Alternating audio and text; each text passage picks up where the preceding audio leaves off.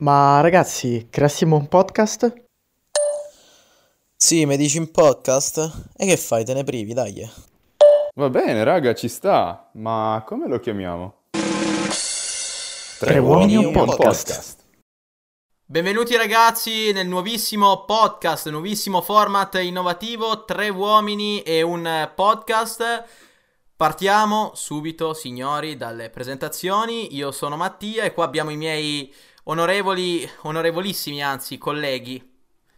Io sono Tommaso, ragazzi, per gli amici Tom, noi qua siamo tutti amici e niente, ci faremo un po' compagnia in questo periodo difficile e magari chi lo sa anche oltre e parleremo un po' di tutto, in base a cosa avremo voglia. Eccomi, io sono invece Sari, eh, condivido quello che ha detto il mio collega Tommaso, nel senso che non abbiamo come podcast eh, un tipo di argomento predefinito, un genere di argomenti predefinito, ma tenderemo a spaziare e a sviscerare varie tematiche, sia attuali che non. Oggi ragazzi, eh, argomento forse scontato, però ci sembrava giusto eh, darvi la nostra opinione in, in, merito. Parliamo del famosissimo coronavirus Covid-19 eh, che sta terrorizzando l'Europa e sta mettendo in ginocchio anche la nostra Italia. Ecco, entrando proprio nello specifico eh, dell'Italia, io chiedo eh, ai ragazzi qui in questo fantastico podcast cosa ne pensate delle misure prese dall'Italia, tardive? Eh, cosa ne pensate in merito, anche confrontandole magari con eh, le misure prese nei paesi nordici? Ma eh, io sinceramente penso che l'Italia, per eh, la situazione in cui si è trovata e purtroppo per eh, la classe politica che si ritrova, ha fatto tutto il possibile. Cioè, probabilmente non so se ci sarebbe stato qualcun altro in grado di fare meglio e poi comunque per come è reagito il resto del mondo diciamo che siamo stati anche un po' delle cavie, siamo stati i primi a dover affrontare questa situazione subito dopo i cinesini. Beh, anch'io sostanzialmente posso affermare che stiamo cercando di fare il possibile come paese Uh, il nostro Premier Conte che ormai avrà più o meno alle spalle un eh, 24 ore di sonno in due mesi, una situazione davvero molto molto molto tesa. E sì, abbiamo, stiamo facendo il possibile, nel senso che abbiamo adottato delle misure di sicurezza molto stringenti che purtroppo fino a non troppo tempo fa la gente tendeva a non rispettare. Eh, gente che pensando che non potesse portare dei danni, preferiva andare a correre in un parco quando magari eh, l'ultima volta che aveva corso nella propria vita era per la campestre a scuola alle medie, per far capire il concetto. Mi, mi, aggiungo, Beh, mi, aggiungo, mi aggiungo proprio in queste, in queste, persone. No, mi aggiungo proprio per collegarmi anche a un altro aspetto per quanto riguarda come ho vissuto anche questa eh, quarantena e rispondendo anche, rispondendomi anche alla mia stessa domanda, eh, diciamo che io inizialmente l'avevo estremamente sottovalutata la cosa, eh, avevo sottovalutato l'altiss- l'altissima percentuale eh, di infettività di questo, di questo, virus e io stesso ero uno di quelli che aveva iniziato, aveva iniziato, a correre. Poi ovviamente ho preso tutte le misure del caso necessarie, sono andato a correre una volta, non, non ci siamo scomodati più di tanto, ecco. Eh, io però rimango sempre più o meno sulla stessa linea di come ero, eh, sulla linea che avevo intrapreso all'inizio, ovvero eh, io non avrei sinceramente fermato e bloccato tutto così, mi trovo sinceramente più d'accordo eh, con i paesi nordici, eh, che infatti vengono sempre ammirati, sono stati sempre ammirati negli ultimi anni, che eh, però ogni volta prendono una decisione diversa che secondo me li salverà ancora una volta dal baratro. Ecco, io mi collego, vi volevo chiedere proprio questa cosa. Riguardo al piano Boris Johnson, pace all'anima sua, tra l'altro in terapia intensiva, eh, cosa ne pensate? Cosa ne pensate? È veramente una follia o si nasconde del puro berbe- perbenismo salviniano? Ecco. Ma io prima di tutto voglio ringraziare i cani. Voglio ringraziare i cani che hanno permesso comunque per quasi un mese di uscire di casa per un quarto d'ora voglio fare un grandissimo ringraziamento. Purtroppo a me è andata male perché ho un gatto, tra l'altro inutile, quindi eh, non sono stato uno di quei pochi, for- di quei pochi, oddio, di quei fortunati. Tra l'altro, per raccontare una barzelletta proprio su questo, la gente che eh, adesso in realtà vorrei introdurre questo discorso. Posso capire che adesso come adesso, dopo tre settimane di quarantena, eh, o anche di più, adesso ho perso il conto dei giorni sinceramente, la situazione stia diventando molto molto pesante e che noi come persone, come individui per natura siamo eh, obbligati, nel senso abbiamo questa necessità di incontrarci, di entrare in contatto, di avere dei contatti diretti, cosa che sono stati praticamente violati, se non con persone che, ab- che vediamo abitualmente ogni giorno, quali i nostri genitori e tutti i vari nostri parenti, ma eh, nonostante questo mi è sembrata una sorta di esagerazione, nel senso che fino a poco tempo fa, all'inizio della quarantena, comunque quando era passato relativamente poco tempo dall'inizio delle misure restrittive vere e proprie, vedevo già gente che soffriva tanto. Ora, in un momento di necessità quale questo, dobbiamo mettere da parte il nostro egoismo, la nostra necessità di uscire, di andare a far festa, perché avremo modo di recuperarla, se non oggi, se non domani, né dopodomani, ma in futuro. Quindi tutta la gente che quasi si mostrava come la gente che era abituata a fare serata tutti i giorni, a uscire tutti i giorni, a non stare mai a casa e che dopo due giorni quasi soffriva, necessitava di uscire, mi sembrava, mi sembra eccessiva come, come reazione.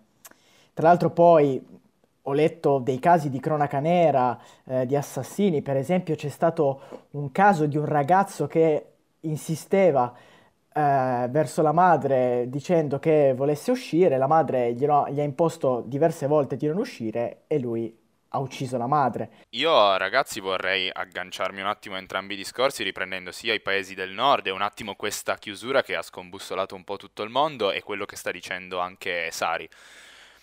Penso anch'io che i paesi del nord per un'altra volta siano riusciti a uh, gestire la cosa al meglio e probabilmente ce ne accorgeremo troppo tardi perché uh, sinceramente penso che peggio del covid ci sia la povertà e ho molta paura nel caso questa quarantena vada avanti per troppo tempo. Secondo me le conseguenze potrebbero essere disar- disastrose. Ovvio non si può lasciare morire la gente perché sennò si diventa assassini e poi che responsabilità per Conte che in sto periodo mh, di sicuro avrà le sue grane.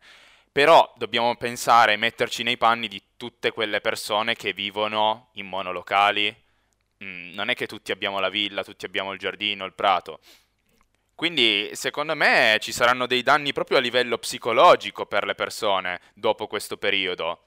Esattamente. Proprio a questo io volevo, su questo volevo farvi una domanda. Secondo voi, per quanto è sostenibile proprio per determinate persone a livello psicologico, puramente psicologico, tralasciando un lato economico che io mh, concordo pienamente col collega Tommaso, eh, quando secondo me per salvare il problema è che magari per salvare 2-3 milioni di persone adesso ne muoiano 5 dopo di fame perché non, non possono mangiare secondo me è una cosa altamente peggiore. Volevo proprio chiedervi secondo voi eh, proprio per le persone eh, che magari hanno una casa piccola che magari vivono in condizioni un po' debilitanti eh, quanto è sostenibile questa quarantena per quanto e quanto secondo voi andrà avanti Ecco, proprio rifacendomi a questo, eh, volevo far notare che secondo me c'è troppo terrorismo nei confronti del virus in sé, quando studi scientifici hanno riportato che il coronavirus, almeno agli antipodi, prima che magari mutasse le sue condizioni, eh, portava a una mortalità davvero davvero bassa, anzi aveva una percentuale di mortalità più alta una semplice influenza. Il vero problema quindi continua ad essere non il virus in sé, ma le conseguenze che sta portando e che porterà dal punto di vista sociale, in particolare dal punto di vista economico, perché appunto adesso c'è un grande investimento da parte dell'Italia eh, proprio per le cure sanitarie, dal momento che ovviamente fortunatamente ringraziamo il cielo che almeno qui in Italia la sanità è ehm, gratuita, a differenza degli Stati Uniti d'America, che ahimè peccano per questo e fortunatamente grazie a questo possiamo eh, avere le giuste cure sanitarie e stiamo comunque impiegando un'ingente somma di denaro tra mascherine, prodotti vari proprio adibiti alla cura di questo, di questo virus, anche se chiamarla cura è eh, ancora un parolone. Ecco, anzi, proprio collegandomi a questo, secondo voi come andrà avanti questa storia? Nel senso, ci sarà una, eh, una cura quando verrà trovata all'incirca e prima ci sarà una sorta di tampone, di tappo che riuscirà, non dico a risolvere la situazione, ma a rallentarla? È una domanda molto particolare e io ti dico, è un virus. Per i virus non è che ci sono molte soluzioni se non il nostro sistema immunitario. Io ovviamente non sono un medico, ti parlo da profano, però ovviamente sappiamo che il vaccino potrebbe essere la soluzione, ma richiederà tempo. Secondo me una buona cura tampone verrà fuori con tutti i milioni che sono investiti nella ricerca. E eh, tra l'altro se non sbaglio in questi giorni è venuto fuori di un uh, antiparassitario in Australia, scoperto recentemente, ecco che se non sbaglio si chiama ivermectina, che dovrebbe uccidere in vitro in 48 ore il coronavirus. E poi ci sono quei farmaci antiartrite, Toclizumab si chiama, adesso non sto qua a dirvi i nomi precisi, però eh, qualche cura per rimediare alla situazione sicuramente verrà fuori e ricordiamoci che siamo nel ventunesimo secolo, siamo una società che sarà in grado di conviverci. È ovvio che eh, ci vorrà comunque del tempo, nel senso che anche se questo prodotto dovesse esserci, adesso si parla di questo prodotto dell'Australia che sembra effettivamente valido, eh, però tra brevetto da acquistare, una casa farmaceutica comunque di, di dimensioni imponenti, eh, eh, adesso non mi vengono i nomi nello specifico, però ovviamente non può essere l'ultima arrivata a produrre, perché ovviamente se ne, se, ne, richiederebbero masse quantitative ah, enormi, sì. quantitative enormi. Quindi è una cosa che secondo me per altri eh, due mesi ci dobbiamo portare dietro in qualunque caso. Ecco, eh, per quanto riguarda questo concetto di cura, che ovviamente non è ancora presente se non dei prototipi, poi ovviamente devono prima essere sperimentati su eh, soggetti quali per esempio i topi da laboratorio, quello che volevo far notare è che la popolazione italiana è davvero particolare proprio ha questi tratti caratteristici perché, eh, notizia detta pochi giorni fa al telegiornale, c'era della gente che eh, spacciava in giro dei semplici farmaci come cura per il coronavirus, quindi sostanzialmente truffava la gente eh, dicendo che i farmaci che vendevano, che magari poteva essere una semplice tachipirina, adesso non lo so per dire, eh, potevano curare il coronavirus. Ecco, di fronte a questo tipo di emergenza io mi chiedo come si possa avere queste idee, come si possa cercare di truffare il prossimo anche in queste circostanze. Davvero sono degli individui singolari. Eh, lo sciacallaggio c'è, e c'è in, in, forme anche diverse. Mi viene ma degli esempi anche, anche davvero, davvero stupidi mh, mm, che li ritengo anche sì, anche sciacallaggi, man- cioè il, proprio il senso di non appartenenza ad una nazione e un altro dei motivi che non c'entra questo un cazzo, però per cui l'Italia non è mai stato dall'Unione un paese unito, non c'è un senso civile eh, tale da definire, cioè non c'è un senso civile da definirsi tale. Per esempio, faccio un esempio, andate nei supermercati e ci sono persone che si comprano magari 20 kg di farina eh, senza pensare magari al prossimo, ma adesso vi metto la farina, ma per dire un altro alimento essenziale, la farina, vabbè, mi è venuto un esempio così, è proprio una mancanza, io non voglio fare adesso il comunista, eh, non voglio essere deviato in nessun, nessun modo, però eh, io trovo veramente un egoismo totale, totale, in, in, Italia lo troviamo anche in queste cose, mh, proprio nelle, nella vendita, questi sciacallaggi di farmaci, di, di amuchina, di mascherine. Vabbè, basta pensare a quei casi in cui è venuto fuori che eh, veniva prodotta amuchina, eh, amuchina tra molte virgolette, e veniva venduta a prezzi altissimi. Io penso che No, non sei un assassino, però quasi, cioè tu vai a dare un prodotto che serve per proteggere le persone, aiutarle in questa situazione che in realtà non funziona e non farà un bel niente. e che avrà delle conseguenze magari perché quella persona si laverà le mani col tuo detergente ma il tuo detergente non farà proprio un bel nulla e lì c'era proprio il coronavirus e mannaggia terapia intensiva. È vero, è vero, anzi menzionando la terapia intensiva, come sappiamo gli ospedali del nord, in particolare della zona lombarda, sono stati davvero messi alle strette eh, per quanto riguarda i posti perché sono stati esauriti diversi, molti praticamente tutti i posti all'interno dell'ospedale, in particolare in terapia intensiva, e qui dobbiamo menzionare gli influencer che ci sono dati da fare per dare una mano al paese. In particolare menzioniamo gli influencer Fedez e Chiara Ferragni, poiché sono i più celebri, e questi hanno aperto proprio una una campagna eh, monetaria per eh, trovare eh, delle per poter aprire, scusate, un eh, reparto di terapia intensiva che è stato costruito nel giro di due settimane. È stata praticamente ricostruita una sorta di palestra completamente hanno creato questo reparto di terapia intensiva, quindi questo davvero onore a loro perché hanno fatto un bellissimo gesto, onore anche a tutti gli italiani, sia famosi, in particolare ci sono stati dei calciatori, ho sentito che hanno fatto delle donazioni importanti, ma anche chi ha contribuito con dei semplici 5 euro, che 5 euro una persona, 5 euro l'altra, si arriva piano piano a un'ingente somma. Cioè ragazzi, se ci pensiamo un attimo, se ogni persona del mondo donasse un euro faremo 7 miliardi, che non sono mica male. Ecco, infatti chissà come faremo a risanare l'economia italiana che sta andando incontro ad una perdita eh, mai vista. Eh, probabilmente magari saremo anche noi giovani a dover svolgere dei lavori extra per aumentare le produzioni e per eh, far girare, far ricominciare il giro dell'economia e anzi accelerarlo. Ma ormai, ormai il debito è irrecuperabile per quanto, per quanto mi riguarda. Cioè, eh, penso che alla nostra generazione eh, si dia forse peggio- lo Stato nelle, in peggiori condizioni di queste non, non si poteva, secondo me.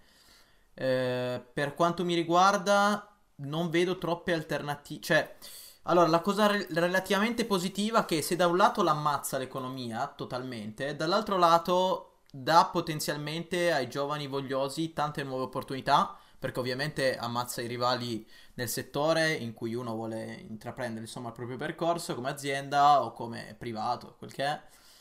Eh, d'altro canto io penso che aumenteranno ulteriormente le migrazioni, anche se è vero che tutti i paesi sono fermi, però è anche vero che non tutti i paesi hanno 4-5 miliardi di debito pubblico, adesso nello, nello specifico non so quanti ne abbiamo di preciso, forse due o tre, comunque siamo sui miliardi, siamo su cifre importanti, ogni anno ne prendiamo, perdiamo sempre più soldi, quindi io non, non sono assolutamente positivo in merito, sarò sincero, anche vista la classe politica che eh, ormai eh, da destra a sinistra pensa a, mm, a, fare le preghiere con la Barbara D'Urso piuttosto, eh, piuttosto che insomma cose, cose di, questo, di questo livello.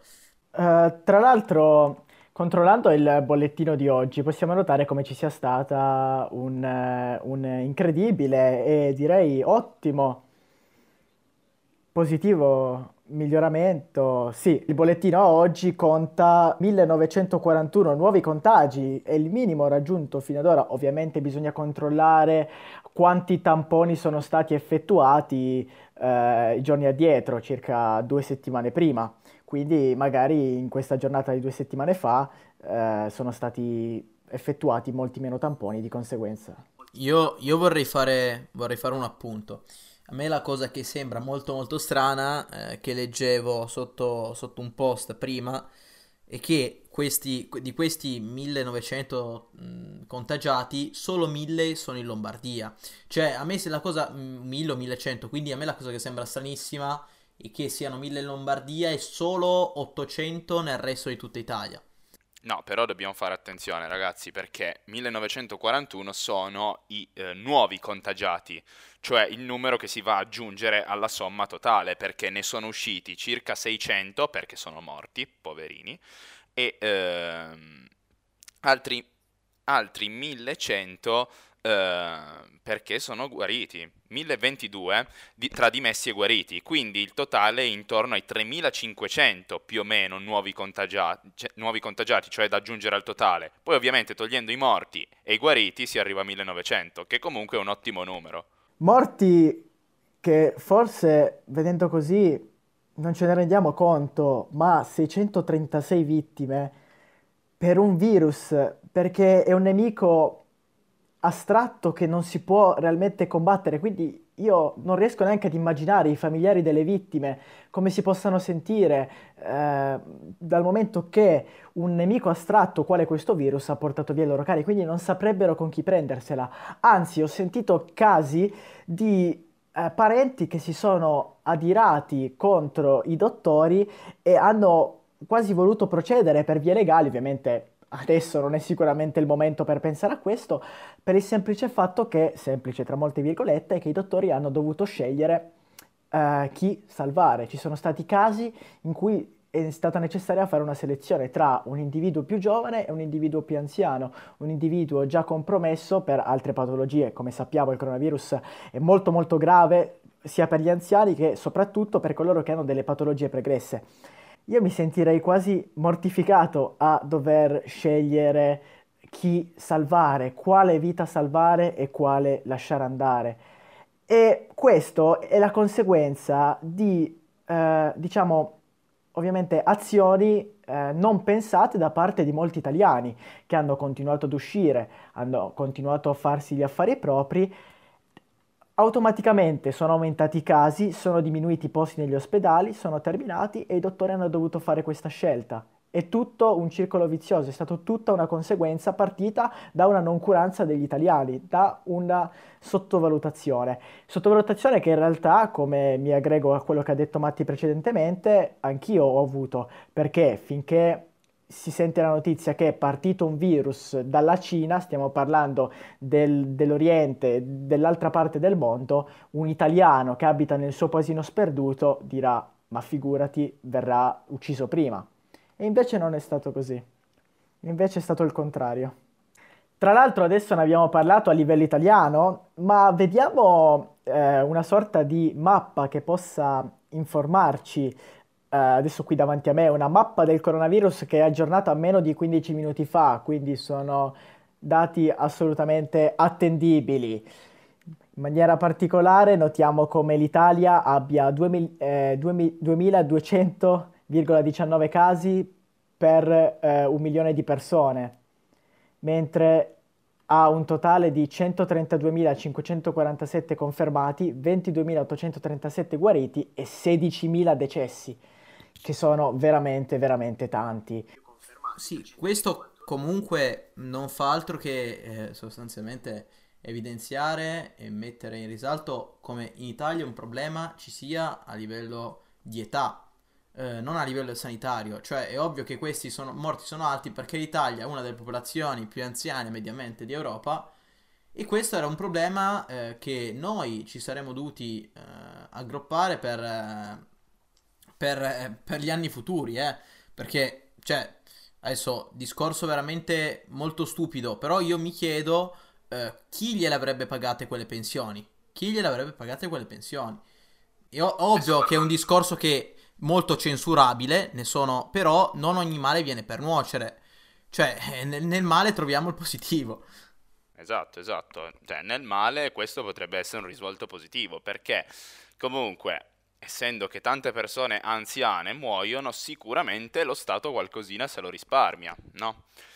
E però ragazzi vorrei farvi notare un dato un po' particolare che eh, sinceramente io non mi spiego, per carità sono ignorante nel settore, però eh, non me lo spiego, ovvero come l'Italia con 132.547 casi confermati abbia 22.837 guariti, quando la Spagna ha ben 135.000 casi confermati e 40.000 guariti, quasi il doppio.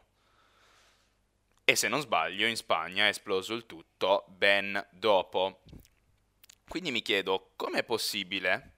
Stiamo sbagliando qualcosa nel curare i nostri pazienti?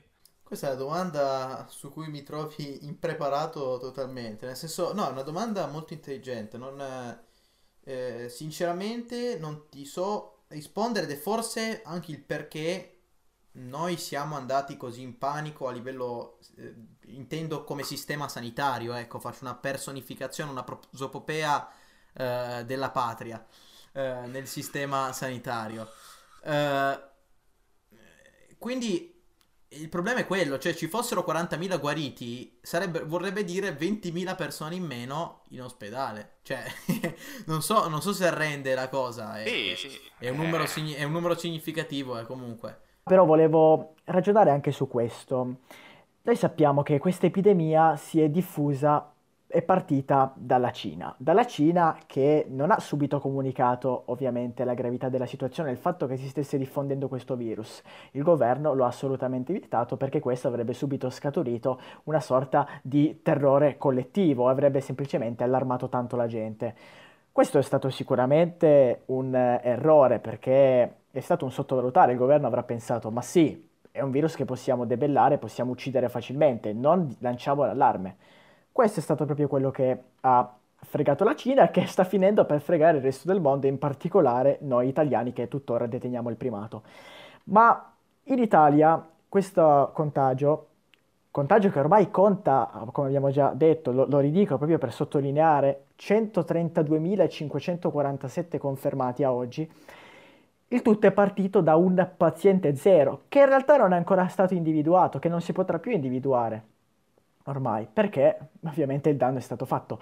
Ma metaforicamente parlando, il paziente zero è come se fosse una, una persona che ha spinto la prima tessera di un domino che ha iniziato a cadere. E noi italiani ci siamo comportati con questa mentalità. Il domino è partito, possiamo bloccarlo quando vogliamo, è facile da bloccare. In realtà non è stato così e quindi il domino, l'epidemia continua a procedere. No, ecco, eh, quello che volevo dire, cioè paziente zero, non paziente zero, eh, diciamo che esiste poco perché alle fonti attuali eh, sembra che questo coronavirus circolasse in Europa, ma in Cina forse ancora da prima, ma già in Europa sappiamo gli scambi che ci sono di persone, come giusto che sia, nel mondo, io non sono anti-globalizzazione, non voglio fare il, il vichingo primordiale ignorante. Eh, quindi si pensa già che da ottobre, novembre questo circolasse in Europa. Quindi qua cioè, stiamo parlando di una quantità di asintomatici pari a milioni di persone. Infatti, se poi andiamo a considerare gli asintomatici, che sono tantissimi, sono tantissimi. E io, tra l'altro, aperto e chiusa parentesi, ma anche qua Tommaso mi fa compagnia. Io, proprio nel periodo di febbraio, sono stato male una settimana con febbre, mal di gola. Eh, non solo lui, ma anche nella nostra, nella nostra classe, più di una persona è stata male. Anzi, c'era stato, diciamo, un attacco di massa nella nostra classe, se vi ricordate. Io, sinceramente, non ci metterei la mano sul fuoco a dirvi quello non è coronavirus, perché eravamo stati male più o meno 6-7 persone e il resto asintomatici. Tra l'altro, altro dato, e poi chiudo. Eh, nella, nella nostra classe è risultata contagiata solo una femmina. Il coronavirus risulta molto, molto più contagioso per i maschi rispetto alle femmine. Questo è un dato così che mi sono fatto una riflessione io. Detto ciò, niente, vi torno, vi torno la parola. Ecco, eh, beh, noi abbiamo più o meno esposto la situazione che ovviamente mi auguro fosse particolarmente conosciuta da parte di, di nostri vari ascoltatori, che saranno davvero migliaia e migliaia. Quello che possiamo fare noi come italiani, beh, vi dico, poco tempo fa per un compito a scuola eh, abbiamo dovuto analizzare dei passi della- di un'opera importante di Camus intitolata La peste. E qui vi erano molte, molte riflessioni e in particolare eh, diceva che era necessario, c'era proprio questo- questo- questa parte dove diceva che eh, diciamo che l'unico spiraglio era eh, il vedere ognuno che compiva il proprio lavoro e lo faceva con determinazione, con attenzione e con costanza. In particolare noi ci riferiamo al corpo sanitario, dai medici ai semplici assistenti eh, sanitari o comunque infermieri che veramente tanto di cappello eh, stanno passando un vero e proprio inferno, sono dei lottatori, sono dei combattenti che non hanno pace. E quello che posso dire ovviamente è sicuramente un grazie a loro, quindi il loro lavoro lo stanno facendo in una maniera assolutamente egregia. E mi auguro anzi che questo sia una spinta per il Ministero dell'Istruzione affinché venga rimosso il test d'ingresso a medicina, perché a me sembra una cagata pazzesca, diciamolo. E no, così per chiudere, come i dottori stanno svolgendo il loro lavoro, noi italiani singolarmente possiamo contribuire, dobbiamo contribuire a debellare questo virus, in che modo? Facendo una delle cose che possono essere sì più semplici, ma anche molto complicate, le abbiamo viste, ossia stare assolutamente a casa e uscire per lo stretto necessario, che può essere andare a fare la spesa, magari magari portare fuori il cane, ma anche lì si potrebbero trovare anche altre soluzioni per evitarlo. Insomma, uscire il meno possibile e anzi, soprattutto, uscire con le giuste precauzioni, perché mi è capitato di vedere della gente che non aveva né i guanti né la mascherina. Detto questo, ragazzi, ci possiamo salutare, vi abbiamo già stufati abbastanza e invito tutti voi, nostri cari ascoltatori, che sarete ovviamente migliaia e migliaia, un po' come gli infetti di coronavirus, ehm, a essere positivi. Siate positivi, ragazzi, non come Boris, che se no finite in terapia intensiva. Niente, detto questo, possiamo anche salutarci. Speriamo di avervi intrattenuto, se siete arrivati fino a questo punto, anche se ne dubito, anzi se ci sia qualcuno che abbia ascoltato questo nostro podcast, Adesso vedremo, vedremo di trovare un determinato mm, periodo, ogni quanto portare un podcast, ora mi confronterò con i miei colleghi e arriveremo ad una conclusione. Niente, per me è tutto, ciao! Alla prossima Ciao. ragazzi!